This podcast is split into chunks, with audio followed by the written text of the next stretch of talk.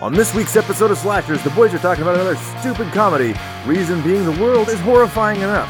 Be sure to stay tuned until the end of the episode for a special song from Grim Earth.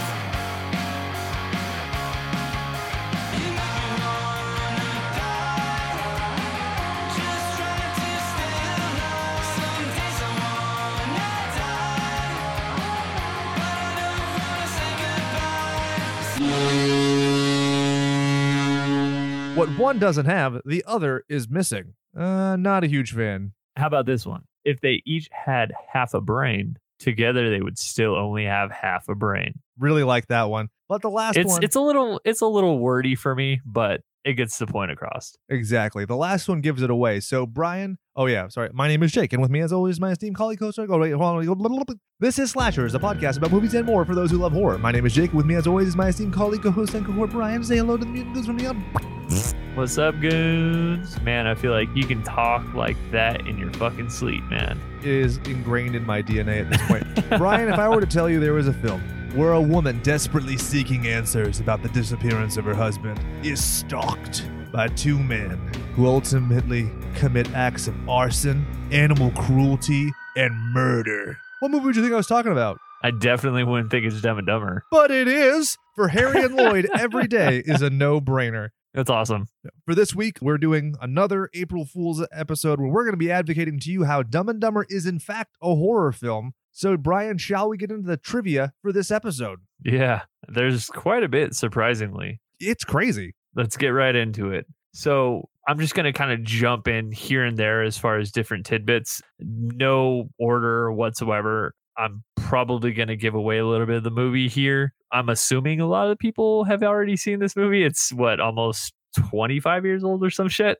So, here we go. The first one I'm going to start out with is if you remember when they're in the car and they have mental and with them and they're both really annoying the shit out of him and he, and he you have Lloyd and he says you want to hear the most annoying sound in the world and I want to say everybody not everybody a good majority of the people within our age group if you were to start something with saying do you want to hear the most annoying sound in the world Everyone would know. what you're talking everybody. Immediately. Everybody. and apparently that was totally ad libbed. It's totally ad libbed. And I had no idea. And the note said that you can tell based on Jeff Daniels' face. So Lloyd is like! And he screams, and then it almost like catches Jeff Daniels off off guard. Oh, and yeah. and then he jumps in and he's like enjoying it. So I thought that was kind of neat. It's amazing. Now, did his scream remind you of Godzilla? The yeah.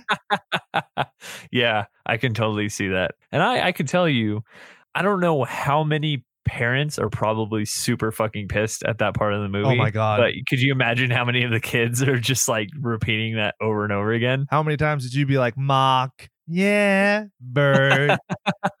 Yeah. Except for the longest time when they had the hitchhikers with them, I always thought that they said sing, I thought so too. Right? And then I had it on old people uh subtitles and I'm like, "Oh, they say see, see." And now uh, Oh. now it's great that I have subtitles and it makes sense. So stop making fun of me for having subtitles, motherfuckers. So we'll keep moving along in the trivia because there's a new format to the show where we try to get over with in about an hour or so.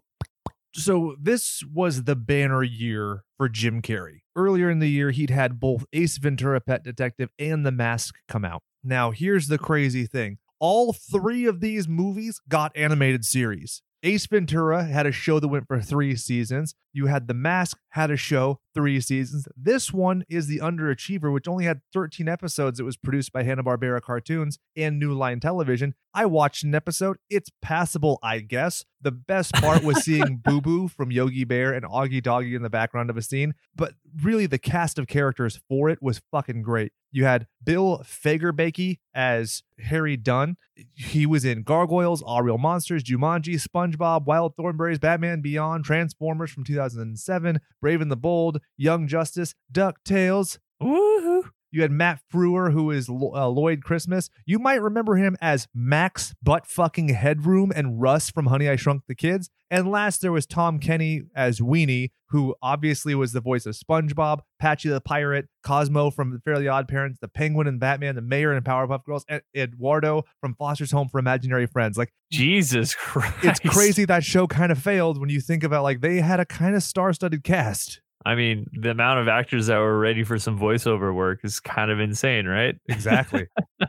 I mean, honestly, if you think about it, if I can show up to work in fucking pajamas and not even have my hair done or my makeup or whatever and and be able to get shit done. And I'm probably downplaying a lot of the work that goes into voiceover work. I'd be all for it. One of my favorite things in the whole world is watching Toast of London because of his voiceover work is the funniest shit ever. Steven, can you hear me? Yes, I can hear you, Clem Fandango. if you have no idea what I'm talking about, just I don't. you I have to don't. watch Toast of London. It's so fucking funny. It drives me crazy. I just Okay. can't speak. I'm so excited. I'm in too deep. Whoa. All right, so check this out. In the bar scene in Aspen, the line, "No way, that's great, on the we've landed on the moon," was not in the script, but made up by Jim Carrey on the spot. Which, honestly, anytime you have Jim Carrey ad libbing anything, because right, I think this came out or was right around Ace Ventura, right? Same year. Yeah, that's what I was saying. 1994 had all of them. And what's crazy is he was originally going to be making like I think it was seven hundred thousand dollars for this movie. Yeah, it was supposed to be seven hundred thousand, but right when they were going to finish negotiations, Ace Ventura: Pet Detective came out and it opened number one in the box office. So they renegotiated, and he went from seven hundred thousand to seven million dollars, almost half of the film's budget. That's how crazy Holy 1994 was for this fool. Yeah, dude, that's crazy.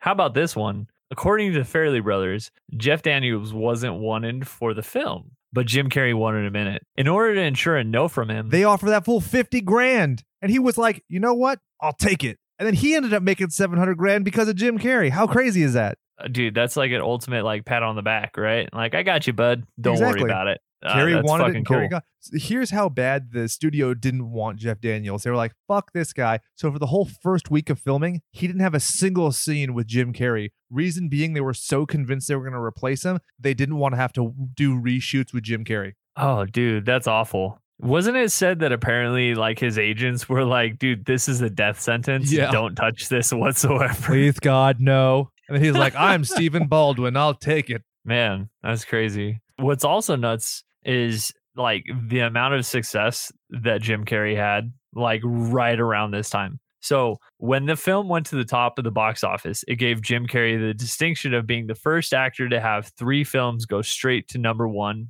in one year. You have The Mask in 94, Ace Ventura, Pet Detective in 94, and Dumb and Dumber in 94. Like, how fucking crazy is that? You you have to have like the best year ever, right? He's oh man, I remember the best years of my life. Actually, just one, 1994. No, well, actually, liar, liar, kind of, sorta. Yeah. Well, the interesting thing is, I always thought this was the most successful of his movies out of that time. Turns out, actually, The Mask made more money at the box office. It was actually the fourth highest earning film of the year. Yeah, to take into account, Dumb and Dumber was obviously the tail end of the year, but also it's PG 13 as opposed to PG. So that was another reason why. Oh, there you go. That makes sense as well. I try. So I'm sure for all of our horror fans, you're like, why the hell am I listening to these two fools blabber on? It's like listening to Dumb and Dumber on the podcast. Jim Carrey stayed in room 217 at the infamous Overlook, which isn't technically considered Yeah, the Overlook. at the infamous Stanley Hotel, which was the inspiration for the Overlook. A la boom. Have you seen the deep fake where they put Jim Carrey's face on Jack Nicholson from The Shining? It's terrifying and I love it. I don't think I've seen that. I think the last deepfake I saw was something to do with Back to the Future. It was something that you sent me. Oh, it was Tom Holland and, and uh, Robert Downey Jr. That's so good. You know, I gotta say, the kid who played Elliot in E.T. and Doctor Sleep playing J- Jack Torrance, not that great. I would much rather have seen if they could afford it, Jim Carrey just taking that role, even if it was just a bit part in that sequel. There you go. the different actors that were apparently supposed to be starred as the main roles. You have Steve Martin and Martin Short. They were trying to have as to play Lloyd, and then you have Nicolas Cage and Gary Oldman. Ooh, Apparently supposed to play Harry and subsequently Lloyd as well. which is nuts. I don't know. I feel like Nick Cage and Gary Oldman doesn't seem like it would sell. Yeah, not at all. But Steve Martin and Martin Short, I think, could do a great job. I mean, if you've seen Clifford, you know, like Martin Short fucking rules. And obviously, if you listen to me speak for more than five seconds, you know I'm a huge fan of Jiminy Glick. So, isn't that right? you have their their chemistry from what the fuck was that called? The Padre Amigos? Three Three Amigos. Amigos. Ha ha ha. Yeah, exactly. When did that come out? That was probably early 90s, late 80s, something like that. Obviously, Brian, it came out December 12th, 1986, you fool. Oh, Everybody shit. knows So, that. I mean, It was directed by John Landis and had a budget of $25 million. The production company was HBO Films. Obviously, I said from memory. the only thing I remember from that movie, obviously, other than the, the whole little dance where they thrust their crotches in the air, was the the song "My Little Buttercup Has the Sweetest." So, So good. bad. So apparently, they also were considering Corey Feldman and Corey Haim. That's a big pass for me, dog. I could not imagine that working at all. no, thank you. So, you know how there was the prequel Dumb and Dumberer and the sequel Dumb and Dumber 2? Two points I wanted to make on that. Dumb and Dumberer, originally Matt and Trey from South Park were going to do it. They had been advanced $1.5 million from New Line. And they're like, you know what? Fuck this. And they gave the money back because it's just, it was sacrilege. It's too difficult to do. And the movie kind of suffered for it. Here's something I kind of appre- I kind of appreciate them for it. I do. Here's my problem. The sequel. I watched it today. It is not the worst film I've ever seen. I was surprisingly amused at parts, but there's something absolutely fucked that happens in that movie. They shove their hands up their butts. They grab beers. They say, Waitress, can we get another one? This smells funky. She gets them more beers. And that's obviously from Ready to Rumble. Here's the weird part. Lloyd Christmas says that he learned from the best and looks up to the sky and says, Thanks, mom, which means canonically, Lloyd Christmas's mom is a VHS copy of Ready to Rumble. Boom. Do we just have like the, the three degrees of separation between Dumb and Dumber eh, or Dumb and Dumber 2 and Ready to Rumble? Yep.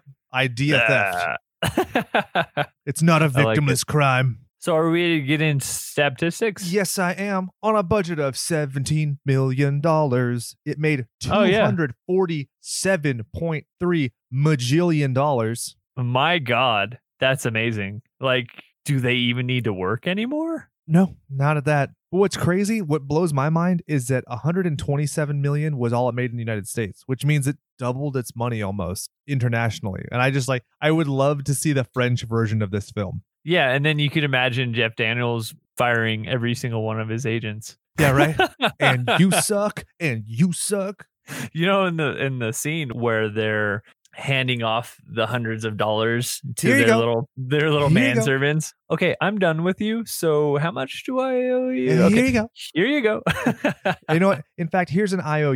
You want to hold on to that one. Yeah, exactly. So the opening weekend was December 16th, 1994. Uh, looking at the competition, you had Trapped in Paradise on the 2nd, Legends of the Fall the 16th, Mixed Nuts with Steve Martin came out on the 21st, as well as Richie Rich. And here's the biggest competition for this film. On December 23rd, you had Street Fighter the film, the movie, the motion picture, the fucking legendary Quick Change the Channel. That movie fucking rips so hard. You're you're telling me it's with Jean Claude Van Damme? And Raul Julia, Well, I mean, he's the saving grace of the film, honestly. Ra- oh yeah, he's delightful. The guy who plays Zangief is great. Uh, but the best scene in the whole film is when Chun Li like pours her heart out to him, talking about how he and his like band of soldiers killed her dad, and he's like, "That's the most important thing that's ever happened to you." But to me, it's Tuesday, and I was like, oh, "That's the best Yeah. power to have over someone is to be like, you know what? You have literally no power over me, Jareth from the labyrinth,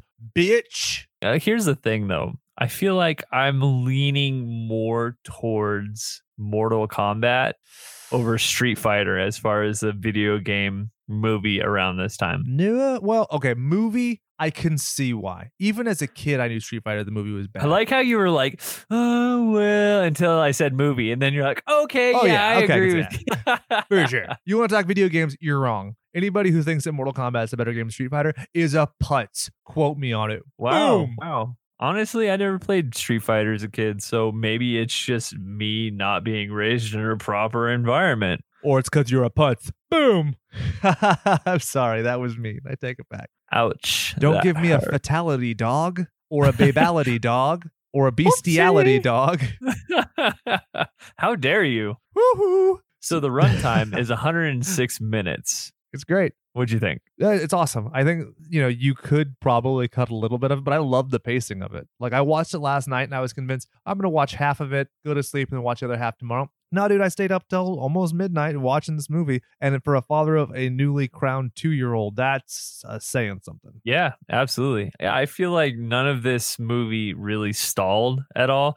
Every once in a while, you get these like in between scenes where it comes to like the police chief, I guess, talking to his detectives, and one of them randomly looks like he could be a model. Yeah, With dude. his stupid fucking hair, and you're like, okay, I don't need to see any of this. You're really ex- you're explaining that they didn't go one way when they should be going to another way Yeah.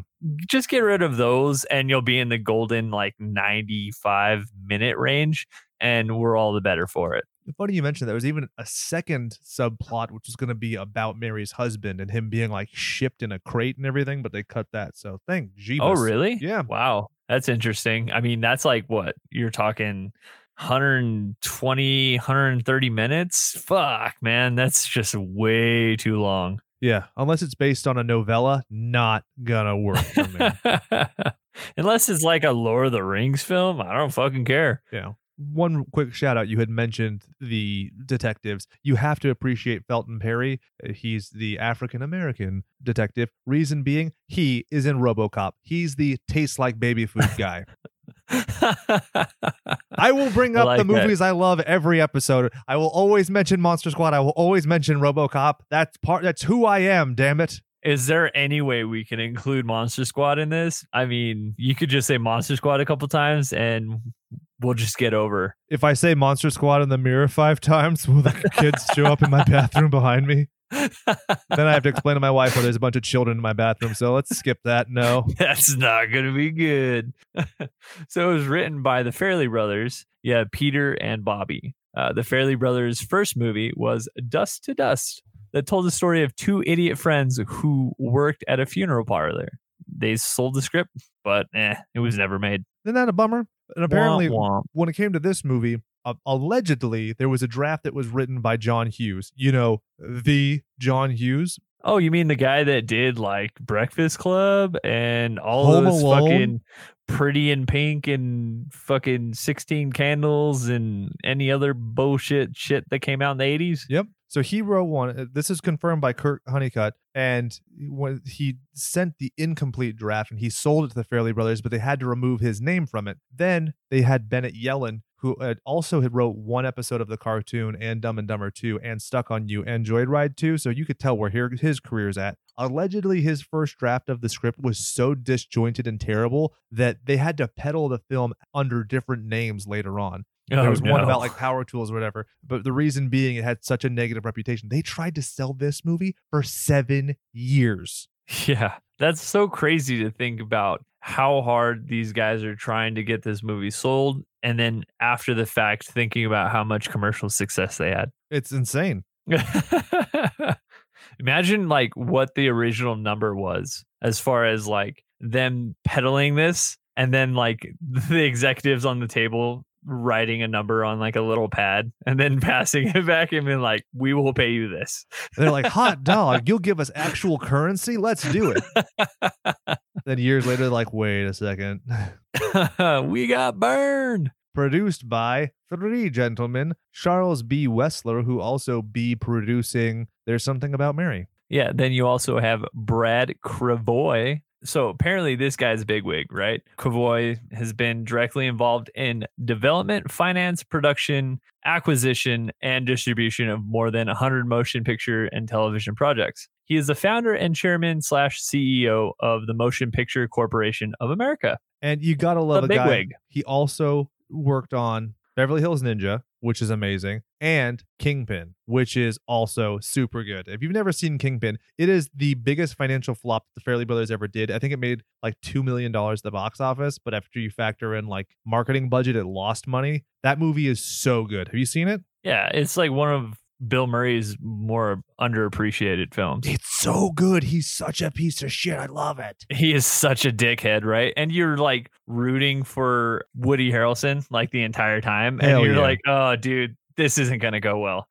Remember at that time he was just the kid who was on Cheers, and now he's Right. Woody butt fucking Harrelson. yeah. I mean, I feel like maybe was White Man Can't Jump, was that around this time? I don't know. It was a little sure. bit before, but yeah, I mean that same era. Yeah. Yeah. I mean, he didn't really have a lot going on. And yeah, it was really crazy, right? And then you also had like the random roles thrown in between with uh, the guy from Vegas Vacation. Randy Quaid. Yes, Randy Quaid as like the weird Amish dude. I'm like, is, like, back. yeah, the dude from Independence Day good- who flies his jet up the alien's movie. butthole. every time you had Bill Murray on and his hair was just Oh, it's so, bad good. and you were just like i just i want to reach the screen and like pat it down and be like okay everything's fine but like every scene just got worse and worse his head looks like if you only shaved one of your nads and you oh like no had something happen and you had to like jump out of the shower and then you like had hair on one, you just like kind of like slicked it over the other one. That's what his head looks like in the movie.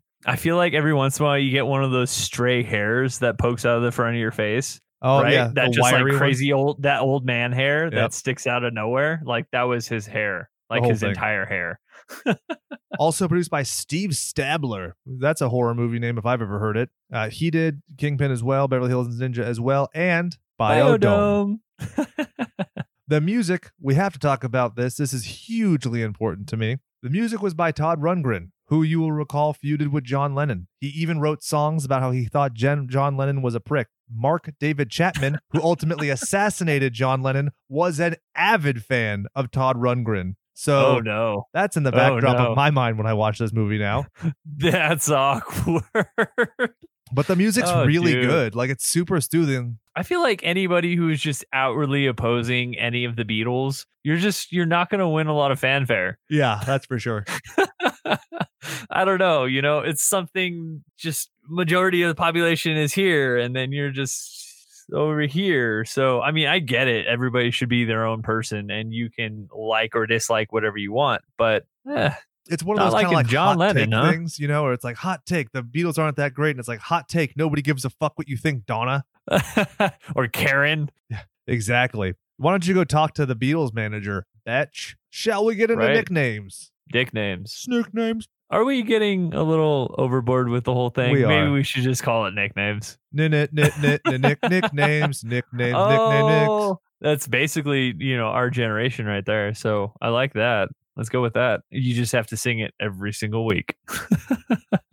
Jimothy Jim Bob Majimbo Jimmy Carrey as Lloyd Christmas. Now, I think this is kind of common knowledge. Jim Carrey chipped a tooth when he was a kid. Allegedly, it was in a fight, and he removed his cap from his tooth to film this film. How crazy is that? Greatest decision he ever made in his life It's because so it sold good. the film. Yeah. It's I didn't sell the film. It sold the character, Yeah. right?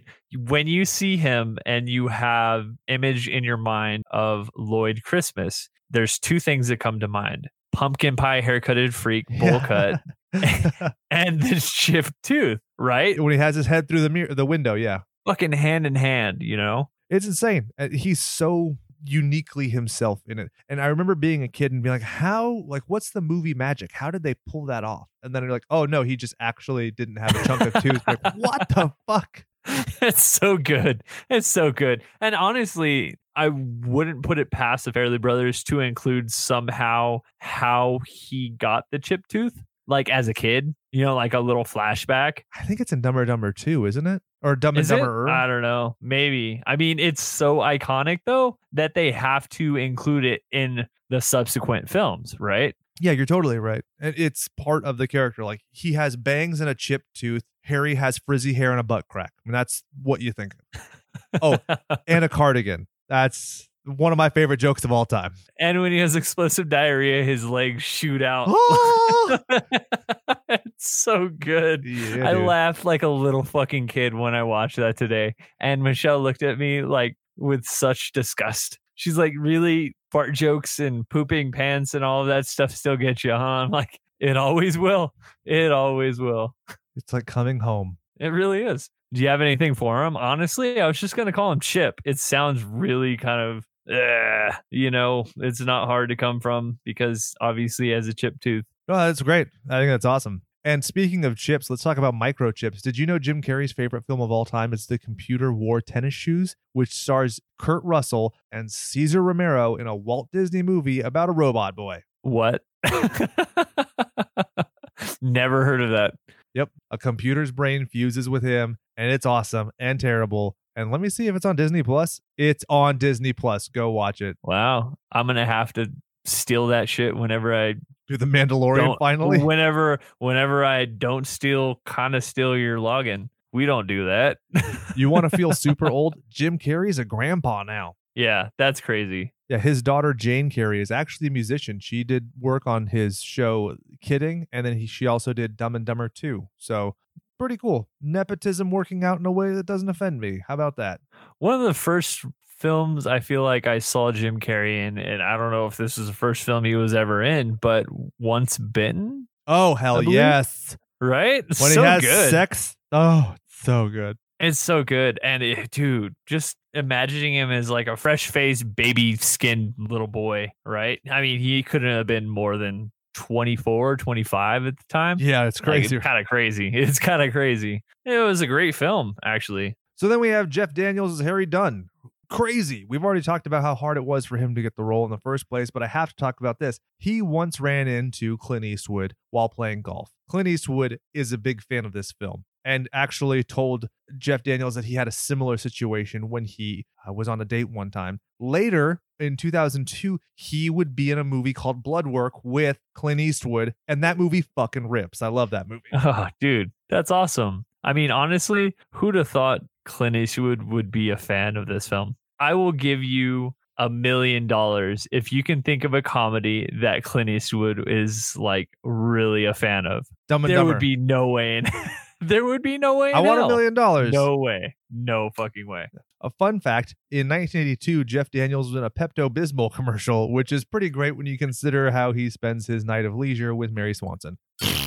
Yeah, that's that's not good, man. You know you go on well, you don't because you don't really have Facebook because you're like so fucking cool. But anyways, they have the media little advertisements that like based on your like preference because everything's collecting data off of shit that you like Uh huh. even though you don't agree to it.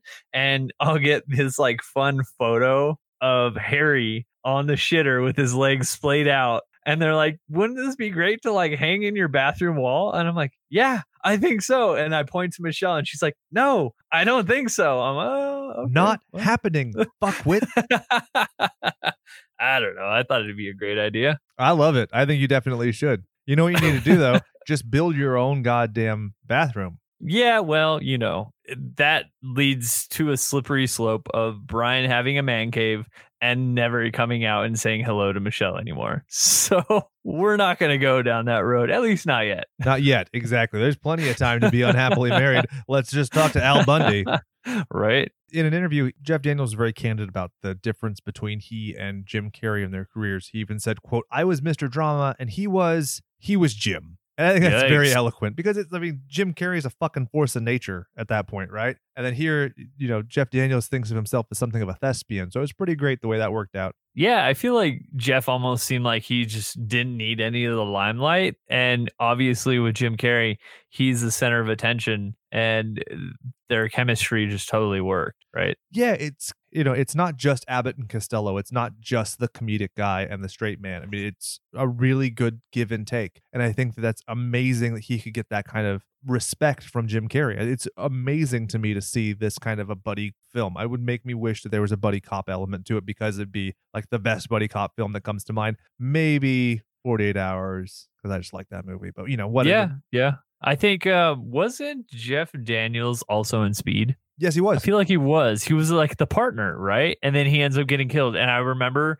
specifically as a kid watching this and thinking, obviously, it's really cool because it's got Keanu in it, and it's like Keanu Reeves, but also Jeff Daniels. And you're like, well, I grew up watching him in Dumb and Dumber, and he's cool because he's like a fucking sweet ass like partner in this shit. And then he gets killed, and I sincerely feel bad about it. I was like, yeah, God, I kind of want to cry a little bit. Isn't his hair hilarious in that film? Because you just like expect hairy hair where it's just frizzy and all that, and it's like combed over. for the longest time he needed hairy hair which sounds weird if you're not you have no idea what we're talking about like when you say hairy hair you're like yeah because hair is hairy right Wah, wah. Yeah. Apparently, the way they got it was just they had him shampoo his hair and never comb it and never condition it, and it just naturally frizzed out like that. I mean honestly i can do that just by waking up you know the whole like oh i have bed hair and i look like a model uh, that's never a thing right Brian's like, I look like a model and I have bed hair. Hoo hoo. That's what you just said about yourself. That's You never fancy. how that works. I look like Harry, basically, in this film. So it's far from it. Do you have anything for him? Oh, goodness. Poopy pants? Oh, Ex-Lax. There you go. Smooth call him X. move, Ex-Lax. Uh, X to the Z. Exhibit. No, we'll call him Ex Lax. I like it. when it comes to them getting Seabass to pay their tab, that's actually in another film that Jeff Daniels did. In the movie Something Wild, he basically pulls off the exact same scheme, and that's independent. It's not like they crowbarred that in afterwards. That was in the movie, and then Jeff Daniels did it, and they kept it. Like, how funny is it that like you're parroting somebody? They're like, oh, I'll do that. Reminds me of when that guy Billy Bob from uh, Varsity Blues was in not another teen movie because they couldn't find another guy to parody himself. oh, dude. It's like they're almost just like typecasting the fat, funny guy. And you're like, uh, I mean, it's a paycheck, right? Yeah, right. I'm mad at it. So next you have Lauren Holly as Mary Swanson. Now I just want to go right off the bat and say when I rewatched this today, I was like, okay, I have a perfect name for her. And maybe it's just me because I don't have an obsession over redheads like a Mhm. certain co-host, but I was like not the mom from Home Alone. Catherine O'Hara? I don't know. I was like, maybe it's her when she was younger and and Sorry, a little more athletic, but I mean, like timeline wise, it doesn't make sense. They just look familiar, or they look similar, I should say. I ain't mad at that. I actually don't think that's a terrible thing to say. And I people don't give Catherine O'Hara enough credit. Like, dude, she's probably Home my Alone, celebrity hall pass. She was in Beetlejuice. She was in a few other things. I'm sure you can probably regale. Yeah, I gave myself carpal tunnel syndrome watching Beetlejuice. I'll tell you that. But as far as what you're gonna call, I think that calling her Catherine O'Hara is fine.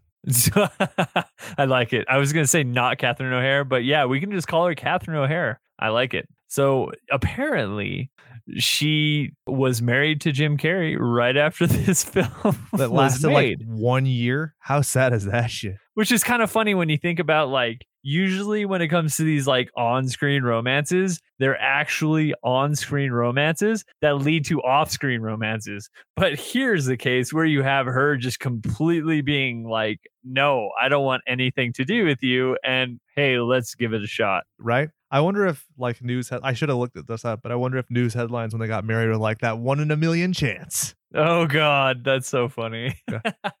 So she actually turned down an opportunity to be an Ace Ventura pet detective. And then eh, because Jim Carrey turned out three of the most amazing films of all time in that same year, she actually got to be with him in this film, which is just crazy happenstance. So here's the thing you got to think about. I don't want to be in this film with Jim Carrey. Maybe after the second movie, okay, I kind of have an idea where he's a little bit of like a successful actor. And then the third time, she's like, okay, yeah, let's go ahead and do it. And then she's like looking at the box office. I don't want to call her a gold digger. But, she ain't looking at no time- broke Yikes. Hey. By the time the third film rolls around in this, what, 94, you can imagine she's just like, well, I don't know. This whole marriage thing sounds pretty good. Hey there, Jimbo.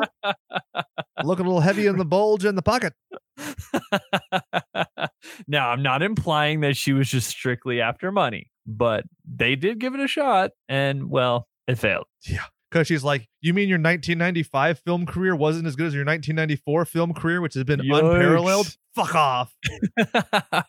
You had Mike Starr play Joe Mental Mentalino. Great horror trivia here. His brother is Beau Starr, who you remember played Sheriff Meeker in Halloween 4 and 5. awesome. That's so random, but I like it. Yeah. For some reason, I was like, wait, why are they calling this guy mental? That's really sad. Does he have something going on? Right?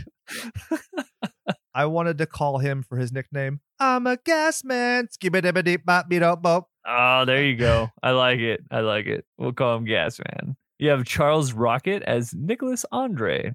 Um, he was in it for like a whole what ten minutes, Yeah. maybe. He's just I don't prick. got anything for him. Nah. Yeah, yeah, nothing there. Moving on, Cam Neely is Seabass. Cam Neely was an NHL player from 1983 to 1996. He started his first three seasons with the Vancouver Canucks before becoming a Boston Bruin, who ultimately retired his number eight because he was so iconic. This is Cam Neely Town. Uh, he had 14 career hat tricks and is one of only four players in NHL history to record 50 goals in fewer than 50 games. So basically, Dude, that means stud. that's fucking crazy. It means you have to be on point. Could you imagine? That's absolutely insane. That dude fucking rips, and he's funny as shit in this movie. Okay, so I got a question for you. Yeah, Bob. Why did he not have hockey hair in this film? It's weird, right? right? I mean, oh, so so you're a redneck. You have the trucker hat, but you don't have a mullet, It's so weird. and you are a fucking amazing hockey player. And he played two seasons after this. Like, what the fuck? yeah, man. Is- I mean, honestly, I just want to call him Stud Muffin. I'm a little disappointed though. I gotta say, there is a post-credit scene in Dumb and Dumber 2 that does feature him, but you know, it deserves to be more in the film. But basically, they're drinking shakes on a zamboni as they're driving down the road, and Harry's like, "Oh, those idiots! I ordered a chocolate shake and they gave me a vanilla." And then Jeff Daniels is like, "Oh, those idiots! They gave me a vanilla shake and I ordered chocolate." And so they both just chuck them and they hit a big rig and it's Cam Neely driving it. And his guy's like, kick his Ah. ass, Seabass. And it says that Dumb and Dumber 4, spelled F O R, is coming summer 2034. And I was like, I'm kind of into it, not going to lie.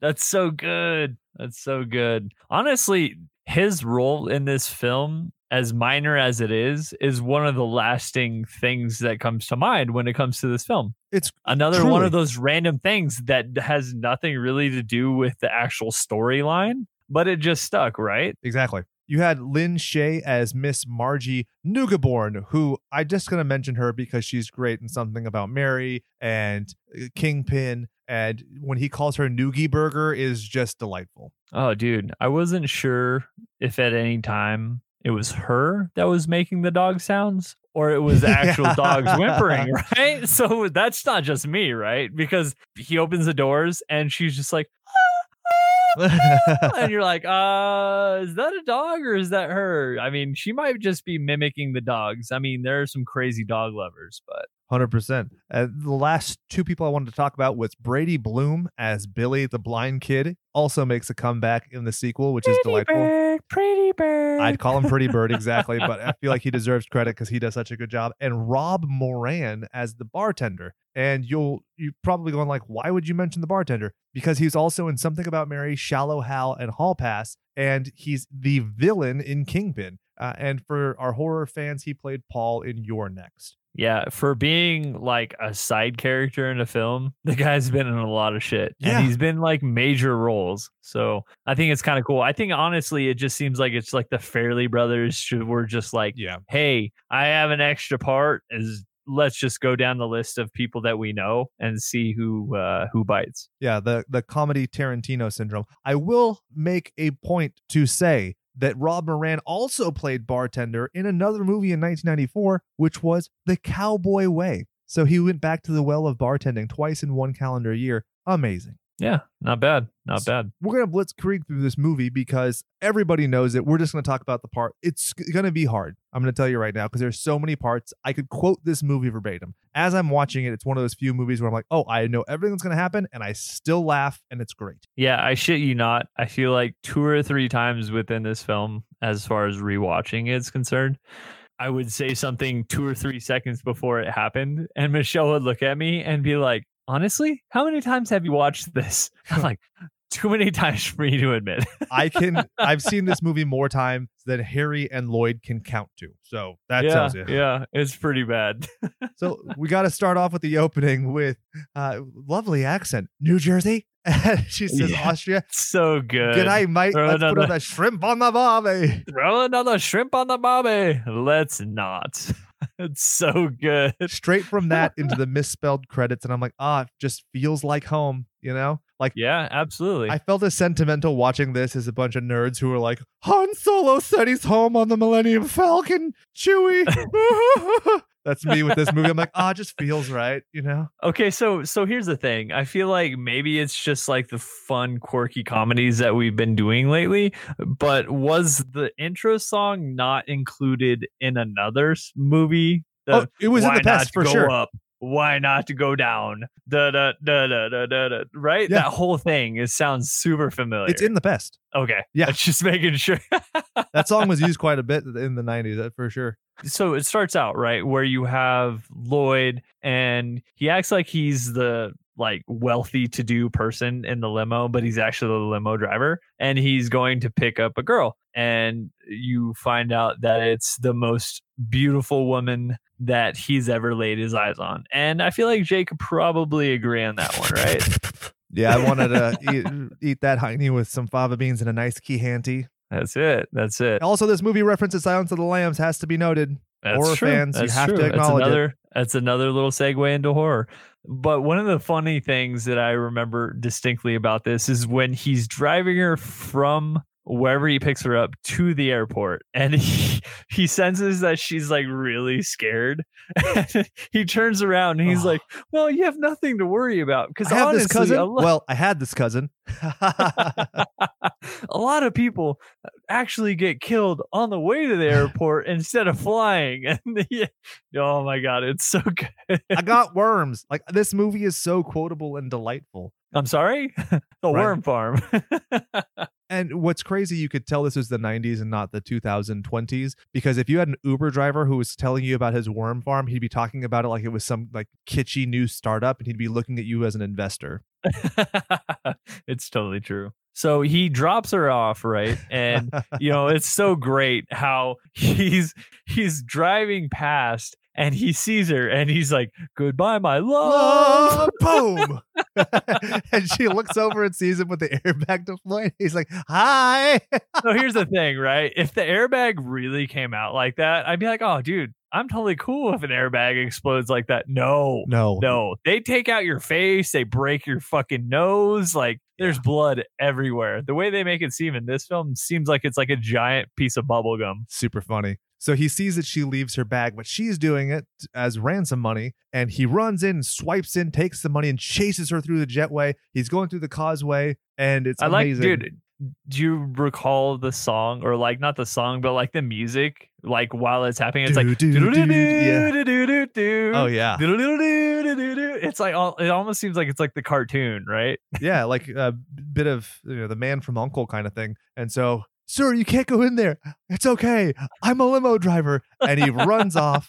And what's great is when he gets home to Harry, he says that he fell off the jetway again and Oh, talks about so like leaving the good. scene. So this has happened more than once. So I that's what the prequel should have been. Should have been the exact same movie, but you just change Mary's name, and that would have been Right. perfect. And what's so beautiful about this too is it's it's simultaneously having both this happen to Lloyd and another thing happen to Harry at the same time, right? So it's not like it needs one thing to explain okay, this is what's happening with somebody's situation Yeah. and then this is what's happening with somebody else's. Like we're going to get rid of this whole storyline at the same time. And that's that's what's so beautiful about it it just kind of just proceeds into the next thing. So you have harry and he's transporting the dogs you find out he has a fucking creepy ass pedo van that he turned into a shaggin wagon and he's delivering dogs. The dogs end up covered in a bunch of like mustard and ketchup and he loses his job. Lloyd loses his job because apparently you can't leave the crime or leave the crime scene of an accident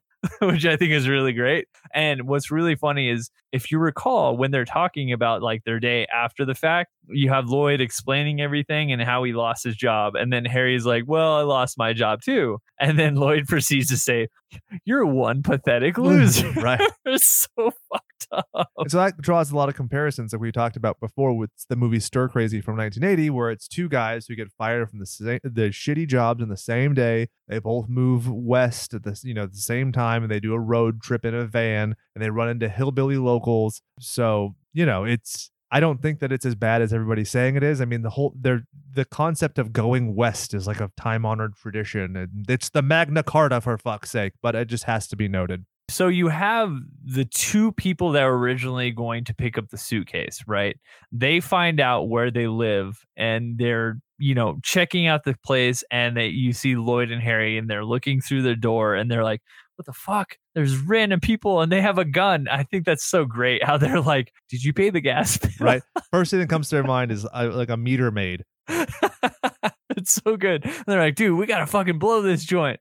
So they leave and they're like, okay, well, you know what? Where do we need to go? And you know, they go off somewhere and they're trying to find supplies because they're like, we have to kind of like skip skip bail essentially. And he goes out and he buys a bunch of random shit. When they come back, Lloyd finds Harry and he's all morose and he's like, dude, why are you so sad? He's like, oh, well, it's Petey. What what happened to Petey?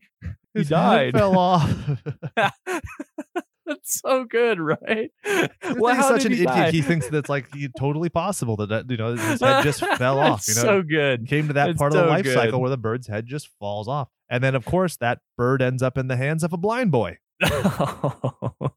so he's like, you know, hey, let's go where the the beer flows like wine and the women flock like the salmon, Salmon of, of San, Capistrano. San Capistrano. and he's like, I'm talking about Aspen. He's like, I don't know, the French are a bunch of assholes. Ah, so good. So good. So, you know, they they take off and they go over to Aspen and it's great because on the way there they come across like sea bass and like the rednecks and they're like, "Oh, excuse me, Flo?" and What's the soup du jour? And so Harry spills the salt, and so they throw it over their shoulder for good luck. It beans sea bass. Who's a dead man who just hit me with this salt shaker? He spits in Harry's burger and intimidates them. They're like driving, right? And and Lloyd's apparently has to take a piss. Oh, so and good. they're he's like, well, I kind of don't want to stop after you just like totally took advantage of all those crazy rednecks. So piss in this beer bottle. So I can't stop when I started. It stings.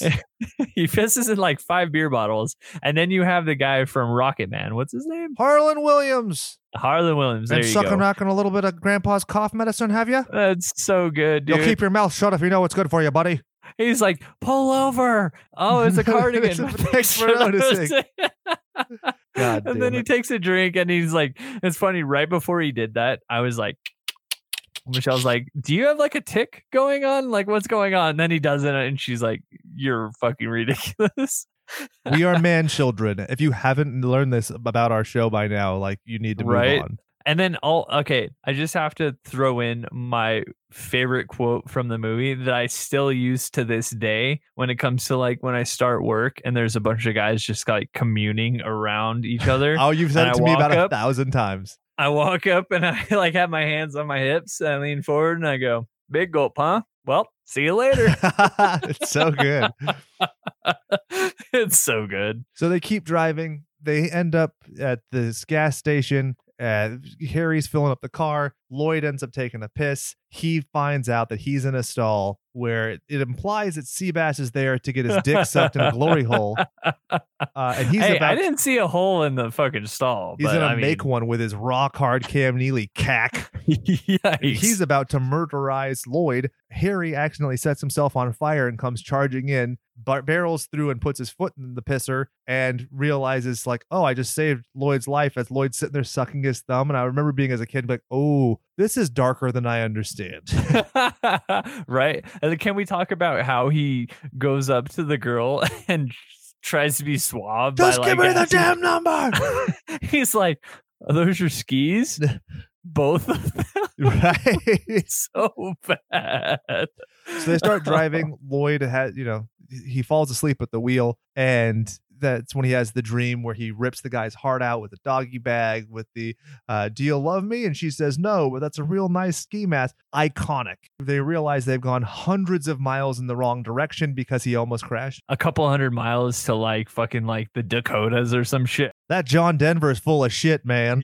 so the van breaks down and Harry just starts trekking it. And then all of a sudden he sees uh, one Mr. Jim Carrey on a Taco 22 mini bike. I actually looked it up and he pulls up and he's like, Oh, yeah, I can get 70 miles to the gallon on this hog. And there's the famous, you know, you do something like this and totally redeem yourself. You'll Oh, remember so good. that Harry spent his life savings changing his van into a uh, shaggin' wagon Right. And then he traded away for a fucking little little mini bike. That's pretty good. So they make it they make it to Colorado, right? And you have them freezing your ass off on the way there. and freezing their asses together with the piss stream. Right. Another memorable line is where he says, Hey, I have to go pee. And he's like, just go, man. I think that's like our level of friendship right there. Like if you peed in my butt crack, eh, wouldn't be the worst thing. it's so great too because it's they didn't just leave it at that. He, afterwards, he's like, "Oh, it's so warm." So gnarly. it's just for that like visualization, right? They get into Colorado, and the first thing you see is them walking down the street, and they turn around and they go, "Wow, look at the ass on that thing." Yeah, He he must, work, out. out.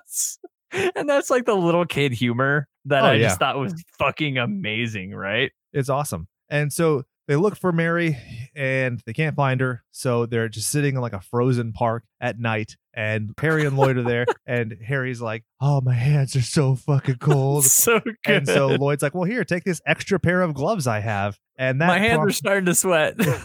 that prompts Harry to try to murder Lloyd. And in doing so, they crack open the briefcase and find out that it's full of money. So then they go on a spending spree, getting the presidential suite. They buy a Lamborghini Diablo. They buy a bunch of ridiculous clothing. It's awesome. they use they use hundred dollar bills as like tissue as they're Yes. watching pack.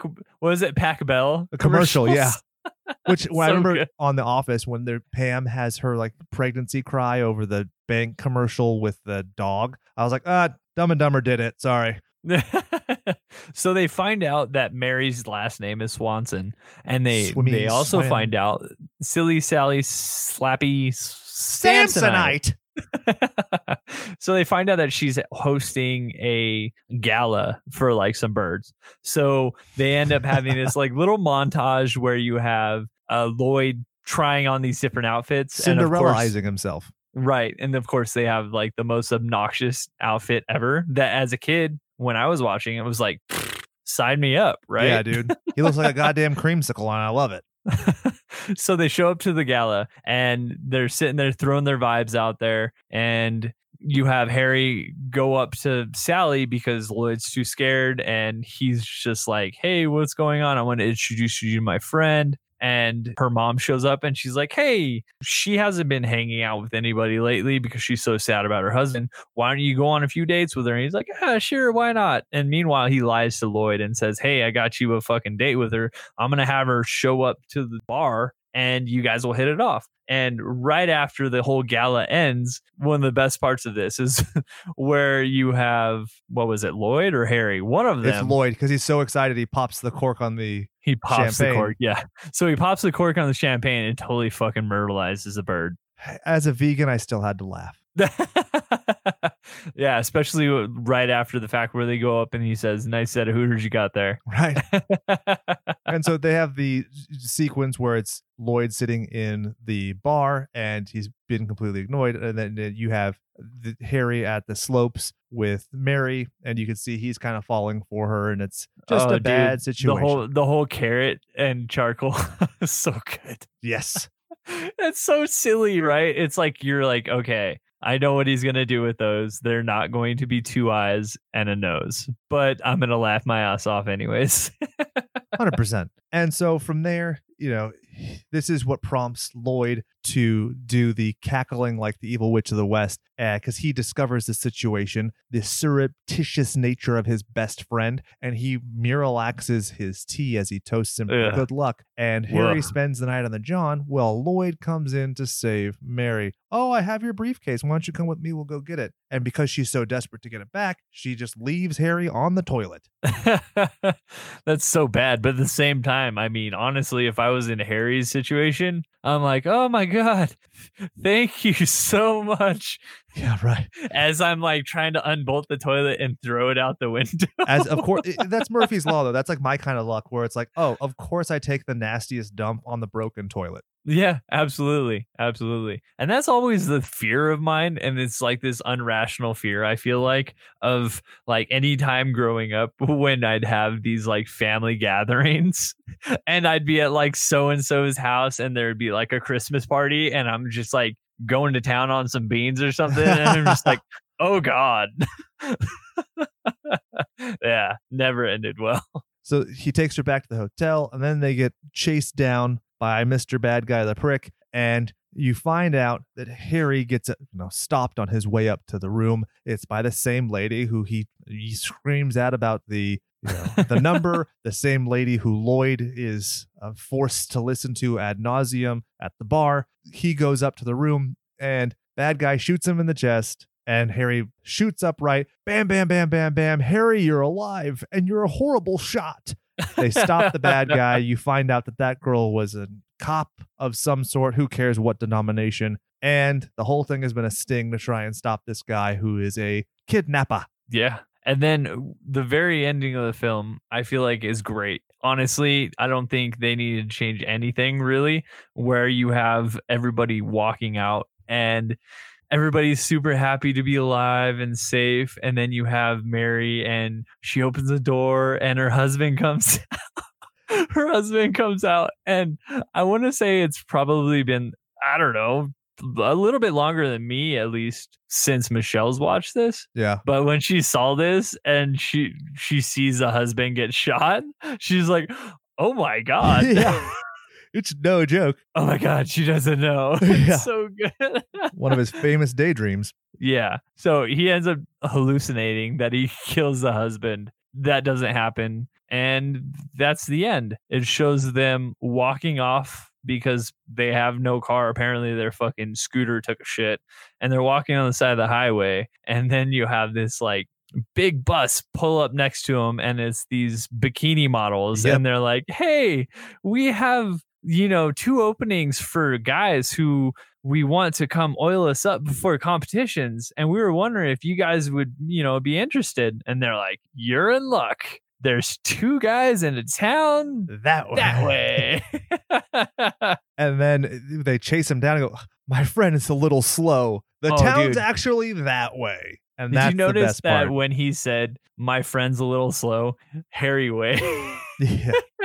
that's so good two things we didn't talk about. One is pills are good when they kill the guy oh, because oh that's right they trick him. So the Mentalo guy, the gas man, is trying to infiltrate them. He they pick him up as a hitchhiker and they kill him, thinking that his pills in his pocket are for his oh, ulcer. so funny. Pills are good. Pills are good. As they're feeding him rat poison. and literally, I have pages and pages of notes, but there's one thing I have to mention for our wrestling fans because we have some very avid wrestling fans. You gotta acknowledge the fact that Aleister Black's intro nowadays is basically when Lloyd rises up after getting his ass kicked by the Kung Fu Right. chef. Oh, Oh, it's so good. And then one of the other things that I wanted to talk about that we didn't really fit into it, but was when they were in the hotel together or the motel, this shady yes, the, hotel, the and they're in the hot tub, right? And they're which the heart actually heart, how and he- Jeff Daniels auditioned for the role. Was that scene? Oh, really? Oh, that's so cool. How he talks about how he's really a you know in love with Mary. Was it Mary Fletcher or something like Uh, that? Frida And- Felcher, Frida Felcher, and then Lloyd's just like, oh yeah, Felcher. the French Um, tickler. so little tidbits here and there, but ah, dude, I love this movie so much. I honestly feel like I could probably watch it every single day and I would not get sick of it. It's your Desert Island movie? With that being said, this dethrones anything that we have so far. Yeah, for April Fool. This is the April Fool for sure. Now, Yeah. pro- true to our word, we do have to pair this up with a horror film. I have chosen The Hitcher from 1986, which of course stars Rutger Hauer, who is a fucking G, who I have a tattoo for. Ask me about it. I'd love to tell you at length. You should definitely you- check out that film. Uh, maybe not the best movie, but it does feature the same road trip feeling and and friends and a guy who joins the friends with the intent to kill them. There you go. Why not? Ba, ba, ba, ba, da, ba. So, Brian, is it time to say goodbye to these folks for this week? Yeah, yeah. If you ain't watching them laughing, you ain't really trying. Hey, I like that. My name is Jake, reminding you to go out there and do something you love. And remember that all work and no power play, if you're Cam Neely, am I right? Makes Jack in room 217 at the Stanley Hotel. A dull boy. Boom, customized.